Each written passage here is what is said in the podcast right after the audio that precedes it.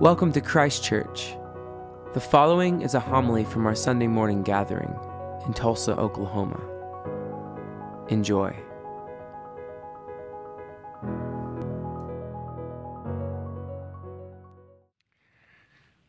In the name of God, Father, Son, and Holy Spirit.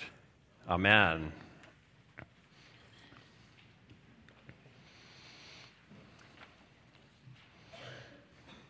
Good morning. My name is Bishop Poulson, and it is really wonderful to be with you all again uh, today and for this very important day in the life of our church calendar. Um, you know, I've been, been thinking for a little while now, um, wondering how long I continue to be the new bishop. and I think what I've decided is that, that I'm no longer the new bishop because I'm starting to get to places for the second time, uh, right? So this is now my second time to be with you. I was here almost exactly a year ago. Uh, this is my second time with you here at Christ Church. So I, I think this means that uh, I'm no longer the new bishop, which is good. It's nice to be new for a little while, but it's nice not to be new after a certain point. Uh, and I'm, I'm so grateful to be with you all today uh, and excited to be with you all today. Uh, Christ Church is a, just a wonderful, wonderful Christian community, and uh, you do such good work in the community beyond, and you do such good work uh, forming disciples of Jesus uh, here. Um, and I'm grateful for both of those things. Those are a couple of the most important aspects of the life of a church uh, to be forming disciples of all ages and to be making a difference in the wider a community. You all do both those things exceptionally well. Uh, you are surely, I think, one of our most vital uh, congregations. Congregational vita- vitality is a, a, huge emphasis of mine, and you all do that very well. So I'm grateful to Father Everett, uh, grateful to Justin and to Bill, and to uh, all of your wonderful uh, staff and volunteers. Uh, grateful to each and every one of you for the way in which you live out your faith.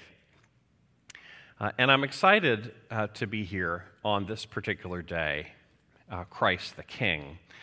So I have some, some thoughts to share with us on this particular day. So, as, as I think we probably realize, uh, next Sunday, a week from today, we begin a new liturgical year with the first Sunday of Advent. But today, this last Sunday of the church year, we always celebrate the feast of Christ the King. What does the image of Christ as King mean to you? As Americans in a system of representative government, we don't tend to think much about kings or kingship, apart from entertainment, at least. And when we do think about royalty we tend to lump royalty in with our sort of general notion of celebrity, don't we? It was remarkable to me, for example, to see how much interest there was recently in the death of Queen Elizabeth. But today's feast reminds us that we are all subjects to a king, though not an earthly one. Christ is our king, with authority over each one of us whether we recognize that authority or not. And yet, Christ's kingship is an altogether different kind of authority than the authority we see exercised by most human rulers, royal or otherwise. Most leaders, let's be frank, disappoint us from time to time, even those leaders whom we support. And those with the most power tend to disappoint us the most. They grasp at power too readily or use that power unwisely. They are too easily influenced by interest groups or corrupted by greed. Power corrupts, and absolute power corrupts absolutely, as the saying goes. Human beings, each and every one of us, we are flawed creatures, as we know. And those flaws show up more easily in the bright light of followers' attention. Even our very best human leaders, our favorite presidents and politicians, community leaders, priests, and yes, bishops will let us down at some point. If I haven't let you down yet, just give it time. I'm sure I will. But Christ, Christ was and is a radically different kind of leader. Compassionate, but utterly reliable, supremely powerful, and genuinely humble. A king and a servant. God, who made the universe, but gave himself up to a humiliating death on the cross. The Lord of Lords, yet born in a stable. This is our King. And yet, God's kingdom, made real in Jesus, is not yet complete, however fervently we wish it were, until he comes again. For even though we know that Christ, the servant king, has won for us the victory through the cross, still we look around in vain sometimes for the results of that triumph. Wars, disease, hunger, inflation, partisan divides. The kingdom of God seems a distant hope in the midst of our troubled world. Now, we know that Christ has turned the tide, that evil will be defeated by good, and death overcome by love and life. The pendulum has begun its descent. God's decisive blow has been struck. But like an animal with a deadly wound, evil thrashes about with seemingly limitless strength. The kingdom of God is coming, but why so slowly? There are no answers to the question when will God's kingdom be completed here on earth? And yet we continue to pray daily for it. Thy kingdom come Thy will be done. But how are we to act in the meanwhile as we wait for the fulfillment that has been promised us? Well, I'd like to challenge us all today, myself included, to live as if we actually believe that Christ is our King. Not as a vague and distant doctrine that passes briefly across our attention once a year, but as a belief that we hold by faith and grace, a belief that we strive to live by. Because, my friends, here's the thing.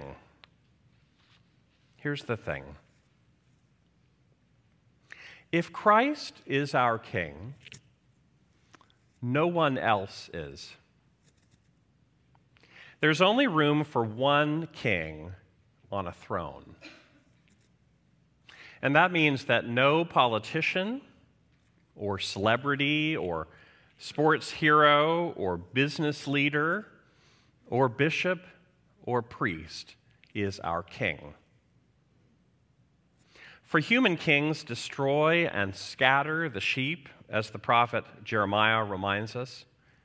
Human nations make much ado, and human kingdoms are shaken.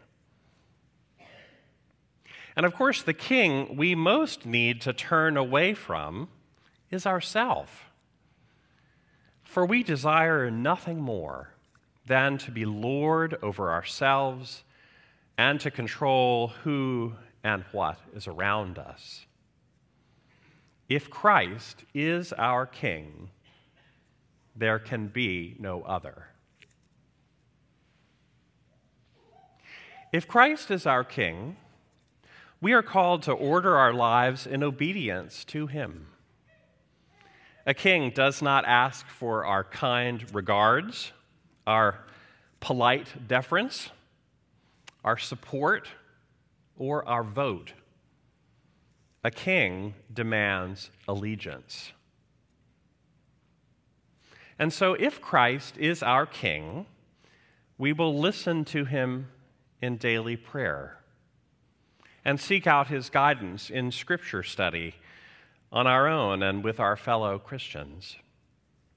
We will seek to pattern our lives after Jesus' example and teachings, however difficult. We will heed his commands, especially the command to love God and our neighbor. If Christ is our King, we will forgive those who have hurt or offended us as Christ gives us the grace to do so. He forgave those who killed him as he died on the cross and gave a place in paradise to the criminal who repented. If Christ is indeed our King, we cannot hold on to the petty grudges, jealousies, and the partisan outrage that give us so much poisonous satisfaction. And most important of all, my friends, if Christ is our King, we need not fear anything. Anything at all. For he has fought our battles and still does he has died on the battlefield, not as one of those pompous and fearful kings far behind his own soldiers, but leading the charge. Christ has, in his death and resurrection, defeated death, winning eternal life for those who believe. And he has destroyed sin, forgiving us for all our sins and offenses if we truly repent by His grace, we have, through this good and gracious King, all that we need in this life and in the kingdom that is being fulfilled. We need not depend on ourselves or on any human leader, for God is on our side, not just individually, but collectively as the church. We have nothing to fear. For we follow a righteous branch from the tree of David who leads with justice and righteousness. And we know how the story ends with heavens and a new earth. With Christ as our King, we in the Diocese of Oklahoma and here at Christ Church do have a role to play in God's plan. At our best, our ministries are kingdom work, doing our small part to help heal this broken world. And for this work, God has already given us everything we need. My friends, the kingdom is here already in Jesus Christ. It is with us and in us if we would but see it. Jesus will come again, and the kingdom will be completed and its final work done. But until that time, God relies on us. All we need do is follow him, our Savior and our King. Amen.